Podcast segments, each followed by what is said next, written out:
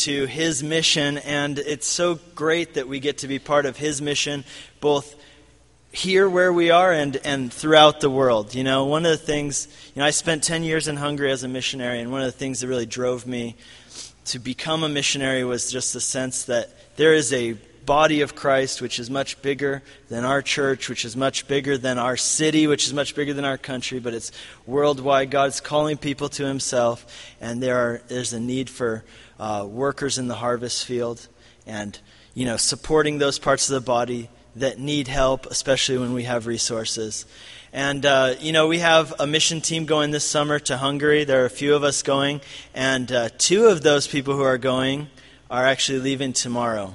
So I'm gonna. We want to pray for them before they go. So Isaac and Seth Nelson, you guys come on down, and we're gonna pray for you. So, you know what's interesting? I've told this to Isaac a few times, but there's some uh, some incredible parallels between my story and Isaac's story. See, I moved to Hungary when I was 18 years old for just a few months. And then I stayed there for 10 years, and I came back with a wife and some kids and as a pastor. So it's kind of similar. And you know why I went over to Hungary? I went over there to help with the transition from an American pastor who had started a church and handed it over to a Hungarian guy which is exactly why Isaac went over there. So that's uh, it's a little bit uncanny, and you know, Lord, have your way with Isaac. That's all I have to say. He had his way with me, and uh, hey, God's sovereign, right? His way is the best way. All right, here, come over here, both of you guys. Let's pray for these guys. Join me in praying for these guys. Heavenly Father, we lift up Isaac and Seth to you. We lift up this whole team that's going, but particularly these guys, Lord. I thank you that as young men, they are stepping out to walk with you, to follow you, to lead people in your ways. And Lord, I pray that your anointing would be upon them. Lord, just pour out your spirit on them. Lord, give them wisdom. Help them to walk in a way, Lord, that draws people to you. Lord, I pray that you would make these, these two young men into leaders in their generation. Lord, leaders while they're out in Hungary leaders when they return home. Lord, I pray that they would be people who set the tone wherever they go. Lord, that they would be like thermostats that set the temperature wherever they are rather than thermometers that just conform to whatever surroundings they're in. Lord, I pray that you would do that in their heart, work that in them. I pray that you would use them for your kingdom, for your mission. Lord, form them into useful vessels and use them for your glory, according to your will, for your purposes and accomplish all that you desire to see through them. Lord, I pray that you'd use them, their lives, and their witness in a powerful way in Hungary to draw people to themselves. And Lord, that in the process they too would be changed and even more conformed into the image of Christ. And we pray that in Jesus' precious name. Amen. Amen. God bless you guys. Have a good trip, and I'll be seeing you pretty soon. We'll eat some goulash. Okay. So, we are journeying through Genesis. If you got your Bible, why don't you go ahead and open up with me to Genesis chapter 6. Today we're going to be talking about one of the most well known stories in the Bible. This is the story, story of Noah and the ark, or as I like to call it, the arky And, uh, you know, when you think about it, this story of Noah and the ark is, is um, it's kind of crazy that we tell this story to our kids, right? This is a really popular story, children's Bibles. I have a children's version of Noah's Ark for my kids, but really think about this. It's kind of bizarre that we really tell this story to our kids all the time. This is like the, you know, most famous story for our kids because really this is a story about judgment. This is a story about like mass death, right? Uh, this is a very distressing and disturbing historical event that we're talking about here. I mean, this is not a G rated story uh, by any means. In fact, I would say at very minimum, PG 13, but quite possibly rated R. You know, there are some qu- quite rated R stories in the Bible. This one's kind of borderline PG 13, rated R here. Uh, it's full of violence, full of sexual perversion, and full of death right? This is pretty serious stuff. What we're talking about here is millions of people and animals drowning to death. And I don't want to freak you out. I just want to tell you what's going on here. You know, uh, aren't you glad that your kids are in children's ministry right now? I am. Honestly, because this is like traumatic stuff for a kid. If they really get what's going on here, this is a traumatic story. Um, this is intense. I'm sure my kids are not ready for it. They would totally be traumatized. And of course, what we do is that you know we found this uh, his historic I don't know archaeologists found this very historical photograph of Noah's Ark, and this is kind of what we go off of when we teach our kids about Noah's Ark, right? Uh, obviously, we're trying to you know make it kid friendly. Uh, with picture of the ark, you know the giraffe sticking his head out the top. This is a staple. Anytime you're talking about the ark, there has to be a giraffe sticking his head out of the top window and a lion smiling. Uh, you know, it's like a floating zoo, and that's what we kind of we kind of change the story a little bit. Hey kids, look at all the animals are having a good time on a boat ride. That's really not what's going on here, you know. Uh, you know, I've never uh, done children's ministry and taught this story to kids, but some of you probably have. And what I'm wondering, what, I, what goes through my head when I think about this is this. Do any of these kids, right, any of the preschoolers, do they ever just put two and two together? Like what's going on here? Like, they ever just add things up and make some, like, you know, they're like, hey, wait a minute. You know, why are all those animals on that boat? And where's all the people? Because there's only a couple people on that boat. Where's all the people? And what about the animals that didn't fit on the boat? Where are they at, Dad? You know, and uh, and if you tell them, well, you know, the people sinned and God was judging the earth, would they ever figure out what that actually means? That that all the people and the animals who are not in the boat just drowned to death? I mean, actually, if you wanted to have a really accurate, true to life coloring page for our children's ministry, which we don't, but if you did, you know, you'd have the giraffe with his head sticking out of the window and the smiling lion, and then like a bunch of dead bodies floating in the water. Okay, this is really the, the reality of it. I'm not trying to over dramatize this. This is the reality of what we're talking about. You know, I was thinking this morning I was going to see if I could get one of those flannel boards up here and uh, kind of draw it out for you guys, but I wasn't able to work it out. Maybe next time, you know, but Anyway, it's hardcore. No one wants to give their kids a coloring page that looks like that because they would have nightmares. Any kid would. And the, what is the point of this story? Here's what it comes down to. This is what we're going to be talking today. It is about salvation through judgment. Salvation through judgment. And as we're going to see, the story of Noah and the ark, it gives us a glimpse of the gospel in a very powerful way. And, through this story, we see the heart of God revealed, and we get to know the nature of God in a deeper way. So we're going to go ahead and read the whole chapter, and then we're going to pray and get into it. So read along with me if you got your Bible. When man began to multiply on the face of the land and daughters were born to them, the sons of God saw that the daughters of men were attractive, and they took as their wives any they chose. Then the Lord said, My spirit shall not abide in man forever, for he is flesh. His days shall be 120 years. The Nephilim were on the earth in those days, and also afterward when the sons of God came into the daughters of men, and they bore children to them. These were the mighty men who were of old, the men of renown. The Lord saw that the wickedness of man was great in the earth, and that every intention of the thoughts of his heart was only evil continually. And the Lord was sorry that he had made man on the earth, and it grieved him to his heart. So the Lord said, I will blot out man whom I have created from the face of the earth, man and animals, and creeping things, and birds of the heavens, for I am sorry that I have made them. Now Noah but Noah found favor or grace in the eyes of the Lord.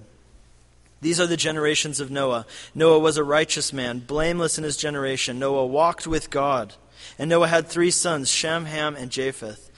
Now the earth was corrupt in God's sight, and the earth was filled with violence. And God saw the earth, and behold, it was corrupt, for all flesh had corrupted their way on the earth.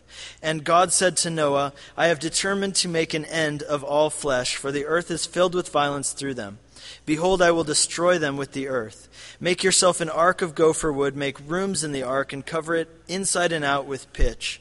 This is how you are to make it. The length of the ark, 300 cubits, its breadth, 50 cubits, its height, 30 cubits. Make a roof for the ark and finish it to a cubit above. Set the door of the ark on its side, or in its side. Make with it a lower, second, and third decks. For behold, I will bring a flood of waters upon the earth to destroy all flesh, which is in the breath of which is the breath of life under heaven. Everything that is on the earth shall die. But I will establish my covenant with you, and you shall come into the ark, you, your sons, your wife, and your sons' wives with you. And every living thing of all flesh you shall bring two of every sort into the ark, and keep them alive with you. They shall be male and female. Of the birds according to their kinds, and of the animals according to their kinds, of every creeping thing on the ground according to its kind, two of every sort shall come into you to keep them alive. Also take with you this sort of food that is eaten, and store it up. It shall serve as food for you and for them. Noah did this. He did all that God commanded him. This is the word of God. Let's pray. Heavenly Father, we come to you with humble hearts. And Lord, we ask that you'd speak to us. We ask that you'd show us if there's any wrong way in our hearts, Lord, anything that you want to change or challenge, Lord. We want to be totally submitted to you. We want to declare that you are Lord of our lives, Lord. You have permission to speak into our lives. You have permission to call us out on stuff.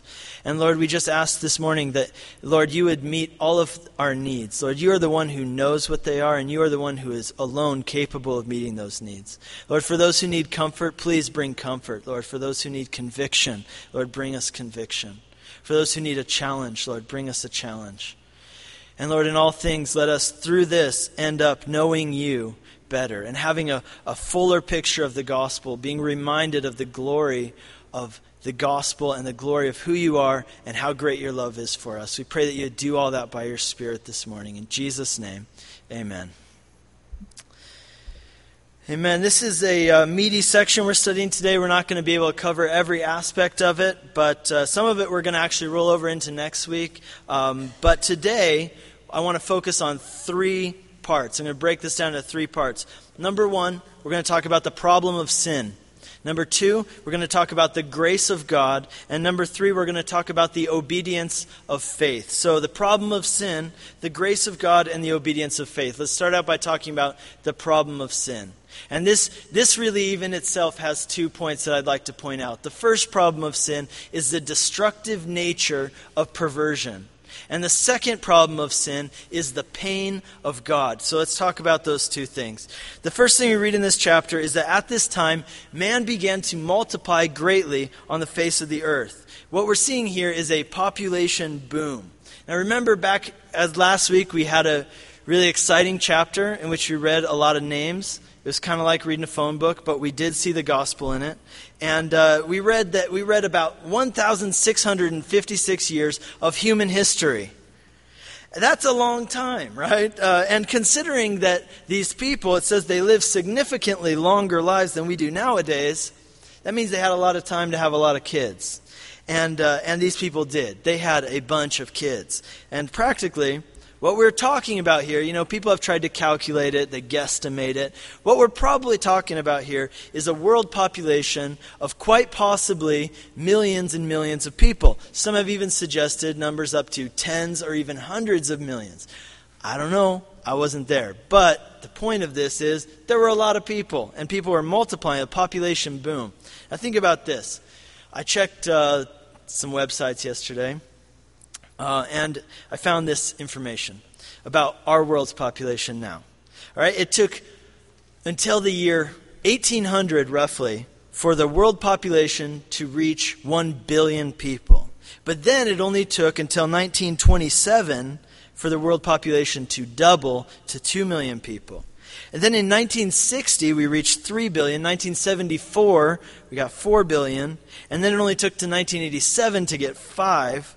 In 1999, we reached 6 billion, and then in 2011, we reached 7 billion people. So it's uh, taken a lot less time to multiply the number of people on the earth, right? It's exponential growth, it's pretty clear. It's estimated that in 2011 alone, the world population grew by 78 million people. Because roughly 135 million people were born, 57 million people died. So, just like in Noah's day, we also live in a time of huge population growth, right? The number of people on the earth is multiplying exponentially. And as we talk about the days of Noah today, what I want you to see is that uh, the days that Noah lived in are very much similar to the days that we live in. There are a lot of parallels. Because, and the reason that's interesting is this Jesus said this thing in, in Matthew chapter 24. He said, Just as it was in the days of Noah, so it will be at the coming of the Son of Man. For in those days before the flood, they were eating and drinking and marrying and giving in marriage until the day Noah entered the ark, and they were unaware until the flood came and swept them all away. So will be the coming of the Son of Man. So, the point here is this we can know that we are living in days that are close to the end, the second coming of Christ, because they are very similar, many parallels to the days that Noah lived in. And one of these ways, as I mentioned, was this exponential population growth. Now, if you remember back to Genesis 1, when God created man, remember he created him, and it says that God blessed him and told him to be fruitful and multiply and fill the earth and subdue it. Well, now they've done that. But God's not very happy. Why? They've multiplied, they were fruitful, they subdued the earth, but here's the problem. Between that blessing and the point we're at in our, in our study today, between then and now, there was an important detail that really entered the picture and changed everything. And that detail is sin. Sin entered the world, sin entered human history, and the result was corruption and sin and death. See, this is the problem. The problem is the problem of sin. And one of the biggest problems of sin is that it's inherited. Right? We're born sinners. The scriptures say that we are sinners from our mother's womb. And so, what we read here is that man had multiplied on the earth. There are probably multiple millions of people living on the earth, and every single one of them is a sinner who sins right? The first issue in regard to the problem of sin is the destructive nature of perversion. God sees their hearts. He's the only one who can look straight into your heart and see what's really going on. And He looks into these people's hearts, and what does He say? He says, Every intention of their thoughts, of the thoughts of their hearts, were evil only continually. And you know what sin does? It comes into our lives, it corrupts our hearts. We're born with this corrupt heart. And then, as our hearts are corrupt, it flows into our intentions and our desires. It corrupts them as well. And if we act on those sinful desires, those sinful intentions of our hearts, we commit acts of perversion. What we do is we actually destroy ourselves. We, we destroy other people around us by our actions. There is a very destructive nature to perversion. Not only in, in every possible way, every part of who we are, physically, emotionally, and of course, spiritually. Notice what it says in verse 11. I'd like to just reread this. It says this Now the earth was corrupt in God's sight, the earth was filled with violence. And God saw the earth, and behold, it was corrupt, for all flesh had corrupted their way on the earth. And God said to Noah, I have determined to make an end of all flesh, for the earth is filled with violence through them. Behold, I will destroy them with the earth. Now, here's what I want to point out to you. Interesting thing. This is what, what I get from reading books. Uh, says the word corrupt, right? I have these nice dictionaries. What is the word corrupt in Hebrew? It's the word shakath. That's a fun word to say. And then that's the word corrupt, shakath. And then what is the word for destroy? It is the word shakath. It's the same word. And here's why am I telling you that? You don't need to know that, right? But here, here's why you need to know that. There's an intentional irony in this text. God, you know, inspiring this text, he put this irony in here. He says, I will destroy those people who have destroyed themselves already. I, they have corrupted themselves, and I will only make it complete. He says, through their perversion, these people have destroyed themselves. They've destroyed the earth. In other words, he's saying, I will destroy those people who have already self destructed. They've already destroyed themselves. And that's what we see here. That's my point, is that sin is destructive and it destroys. That's what we see here in Noah or in Genesis chapter 6. Sin never happens in a vacuum. Sin always has these crazy ripple effects. It, your sin does not just affect you. My sin does not just affect me. It affects all the people who are connected to me. It's very effective in a destructive way. And the problem of sin is essentially this we're all born in sin. We're, we sin, we commit sin, acts of perversion, because we are sinners by nature, and our perverse, sinful actions destroy us. They destroy others around us in every possible way physically, emotionally, spiritually. That's what we see. God looks at the earth and He says, they've destroyed themselves with their perversion. And, and think, notice this what exactly was this particular perversion that was rampant in Noah's day? Well, there are a few things we can gather. Uh, what we gather, you know, there are a few sections that talk about Noah. What we gather from all these sections together, you know, Jesus talks about it, Peter talks about it. What we get is that the, the particular perversion in this day was a form of hedonism and sexual lewdness that had no concern at all for God whatsoever. In fact, here in Genesis 6, we read this very cryptic description here at the beginning of the chapter. Very cryptic description of the perversion of Noah's day. And, and, what it says is that the sons of God looked upon the daughters of men and saw that they were beautiful, and they married whomever they pleased. And it also says then, you know, that the Nephilim were on the earth at this time, the great men of renown. Now, what does all that mean? Now, there are two schools of thought. But the nice thing about these two schools of thought is that they both boil down to essentially the same thing, which is sexual perversion. All right? Let me lay it out for you. The first school of thought is that the sons of God are fallen angels, because the term sons of God is used elsewhere in the Bible to refer to angels. The word Nephilim means fallen ones. We also read about Nephilim later on in the Bible in the book of Numbers, and uh, you know where they are the giants in the promised land. They're called the Nephilim. So uh, people conclude that the Nephilim are demon children. They are the offspring of fallen angels sleeping with human girls. But again, what does that boil down to? It boils down to sexual perversion. So girls you know, don't be going out with demons. Dads, don't let your daughters go out with demons. This should be like a basic part. I was talking with Jeff. We're going to make this a basic part of our marital counseling from now is determining whether or not the, the man that the lady wants to marry is a demon or not. Okay?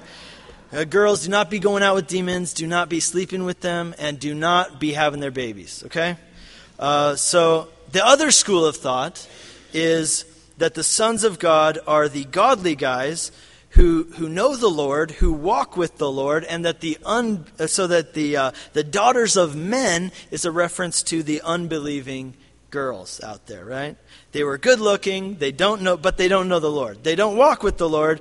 They're just heathen girls who are very attractive. They're hot. You know, that's what it says. They looked at them, they were beautiful, but they were heathens, right? And I'll tell you, the jury is still out on this one, so you have permission to seek the scriptures and determine for yourself what it was. And then when we all see Jesus face to face, we can just ask him, How did that go down? Are we talking about demon children? Are we talking about just, you know, Christian or, you know, believing guys going out with non believing girls?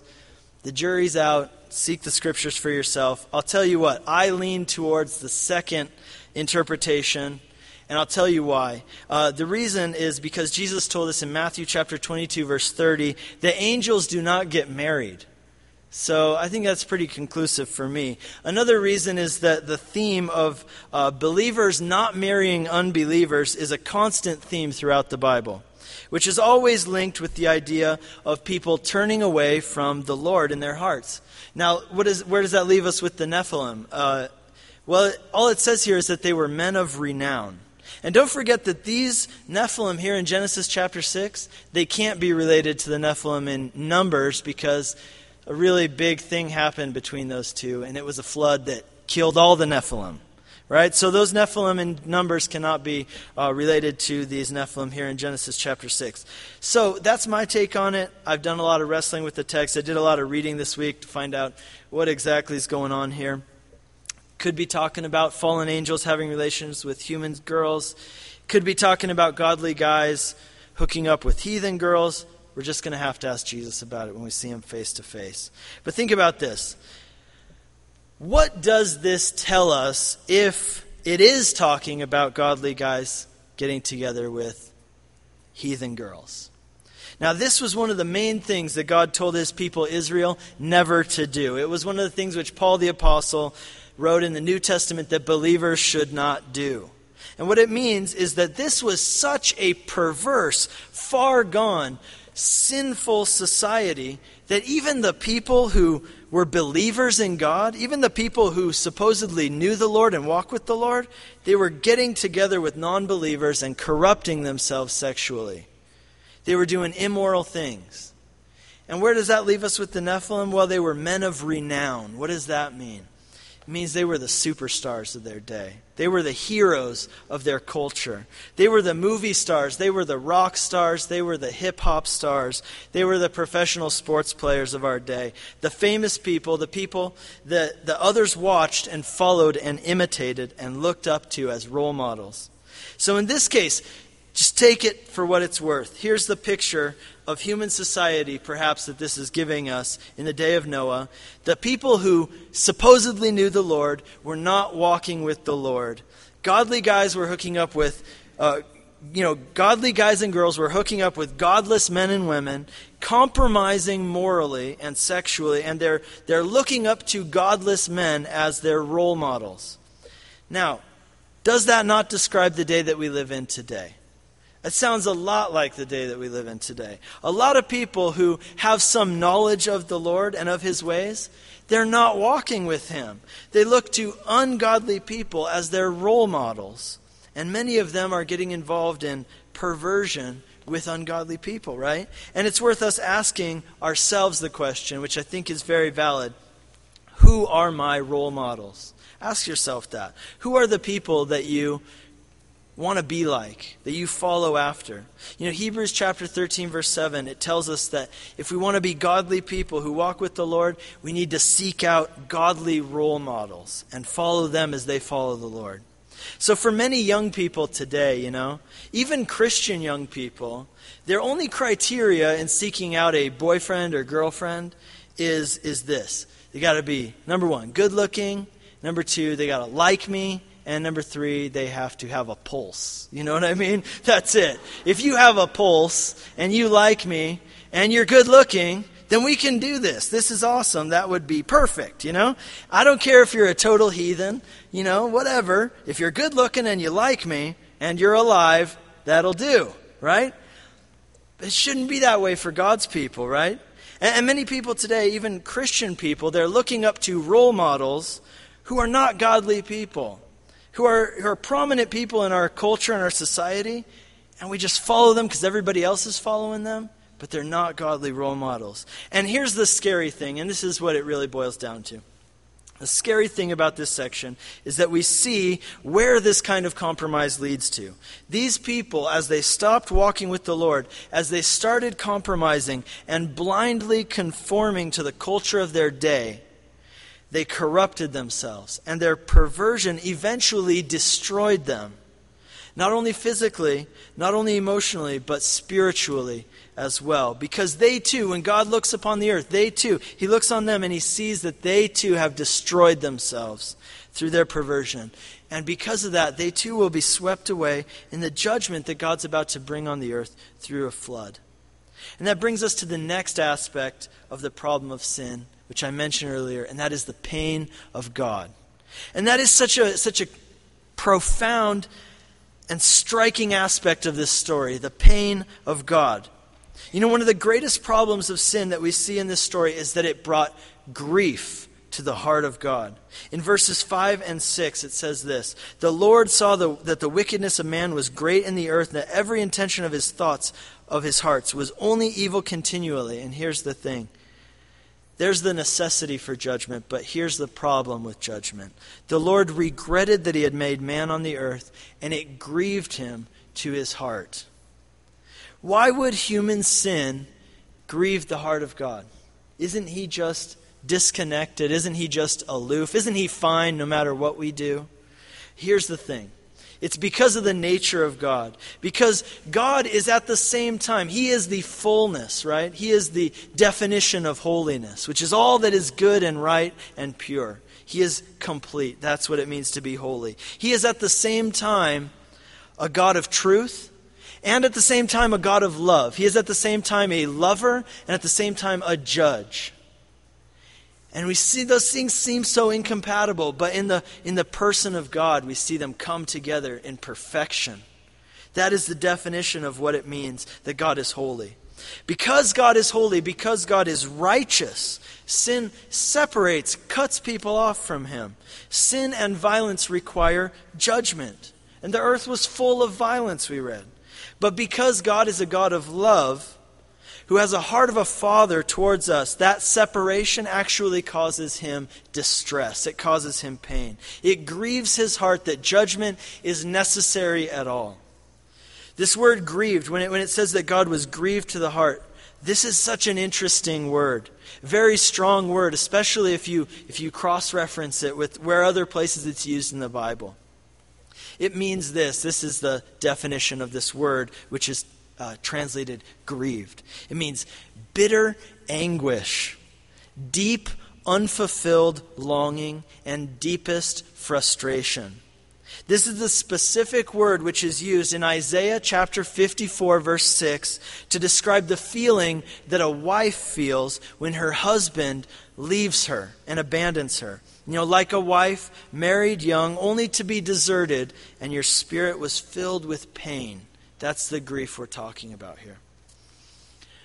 To be dis- I can only imagine this, but to be deserted by your spouse, it has to be, must be, one of the most painful and traumatic and crushing things that could possibly happen to a person.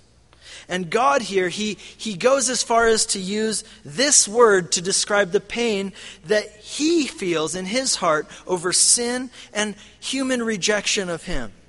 And that is because of this God has bound up his heart with us. He has bound up his life and his heart with us.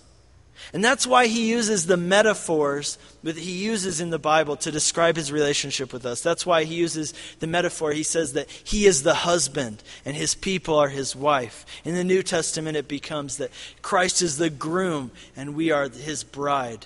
You know, in other places, of course, you know the metaphor of the father. He says, These are the things which describe my affection, my feelings towards you. He has bound up his heart with us as a husband, as a groom, as a father. He didn't have to.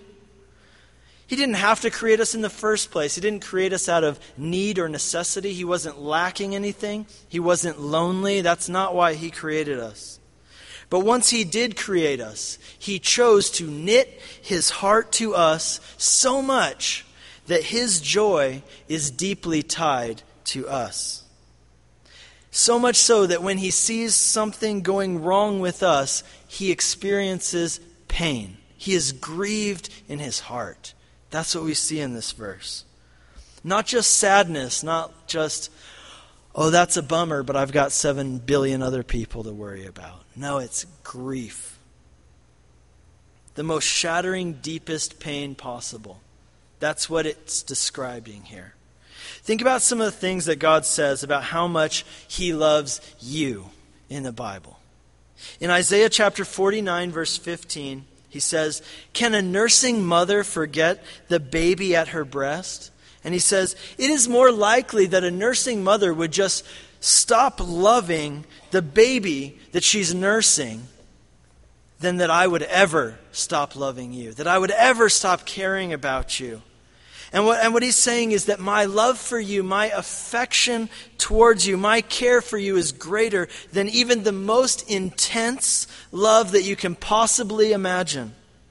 That is a very radical statement. That is a very radical image to invoke in our minds of a woman nursing a baby and then just, you know, totally forgetting about the baby. And God saying, that could that never happens, but I that, that's much more likely that that would happen than that I would ever stop loving you. God does that. He invokes that image in our minds because He wants us to get the sense, even though we can never grasp it fully, He wants to use the most radical images to help us understand that how much He loves us, how much He cares for us. And the picture is that He loves us and cares for us infinitely more than we could ever love or care about Him. You know, that's the picture we get here in Genesis 6. These people whom God created, they all turned away from him. They all told him to get lost and leave him alone because and just get out of their lives because they wanted to do whatever they wanted to do and they wanted to destroy themselves. And it grieved God to his heart. That's why it's been said. I think this is a profound statement.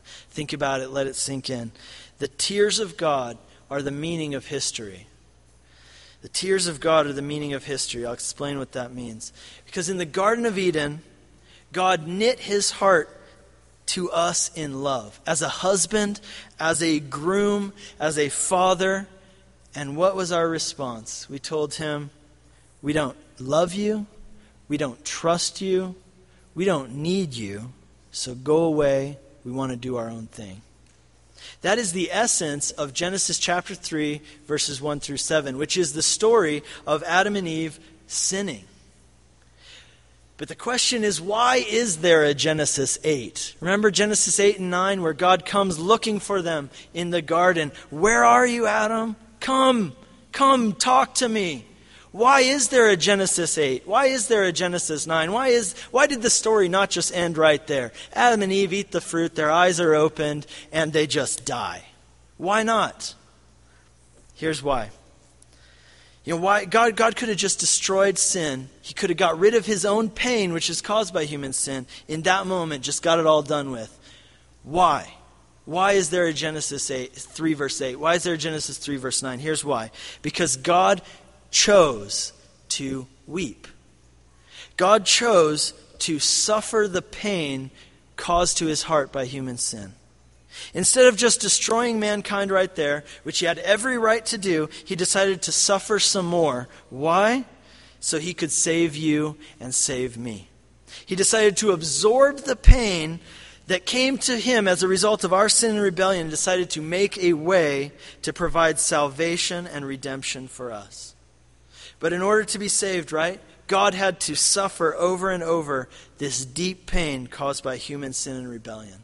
A million times over, he could have put an end to his pain by putting an end to the human race, by simply wiping us out. He wouldn't have to bother with us anymore. He wouldn't have to feel anything anymore.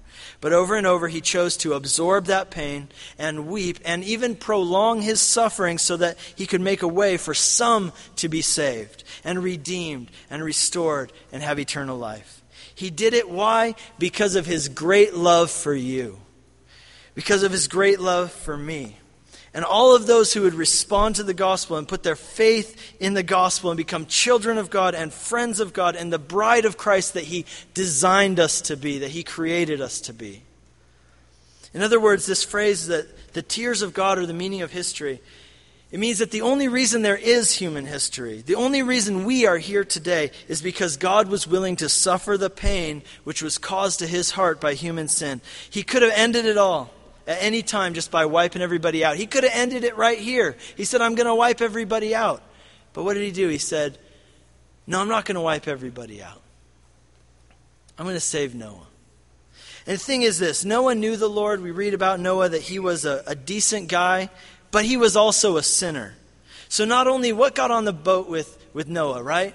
The animals, his family, and one other important thing got on the boat with Noah. Some of you know what I'm talking about. It was sin.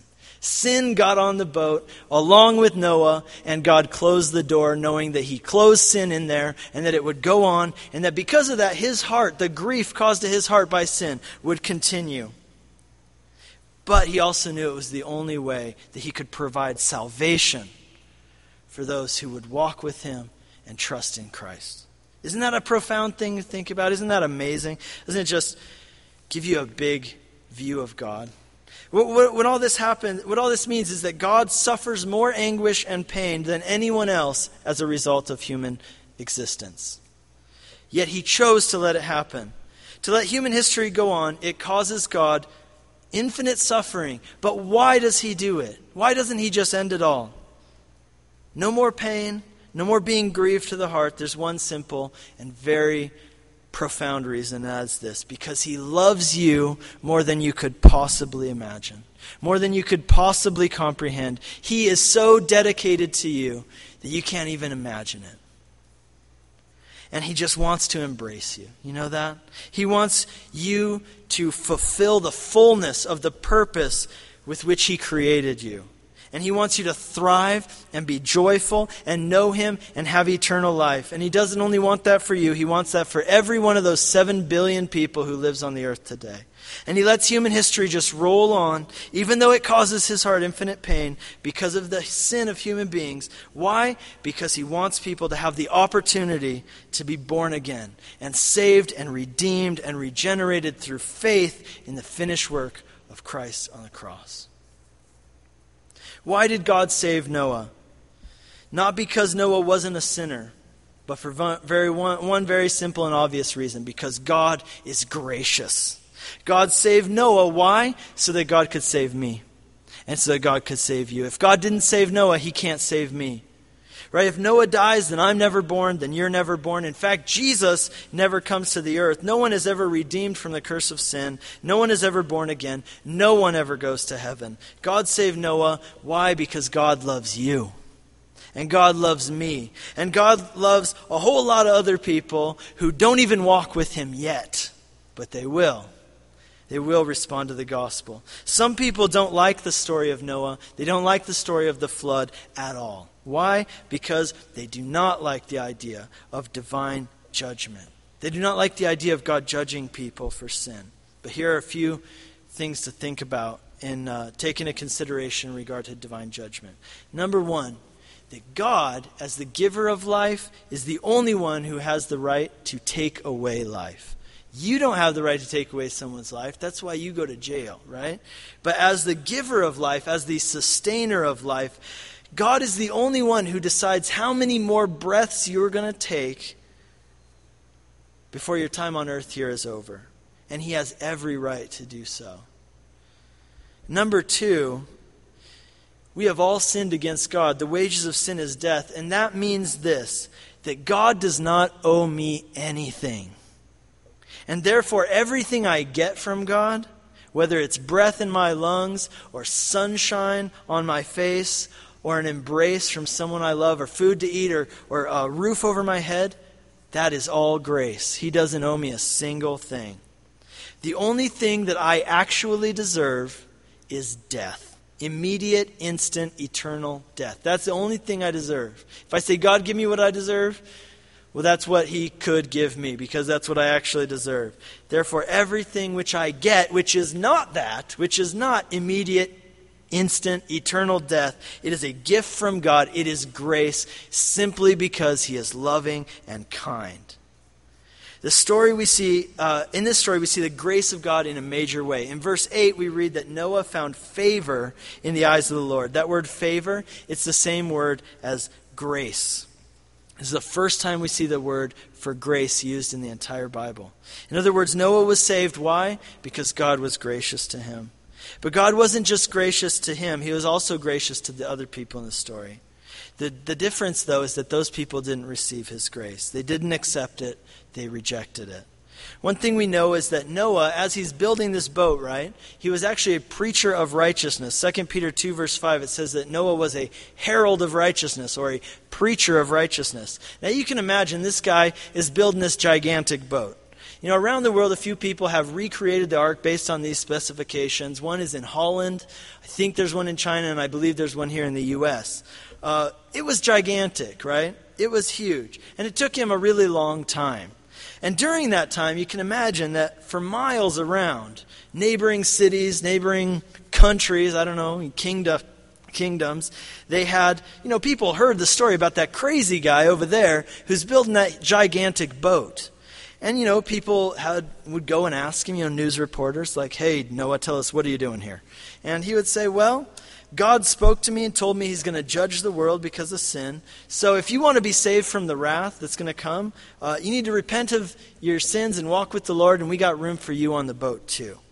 And I'm sure that news got around, and people would talk about it and say, Hey, have you heard about that crazy guy building that gigantic boat? Yeah, he says that God's going to wipe us all out and judge us because of our sin.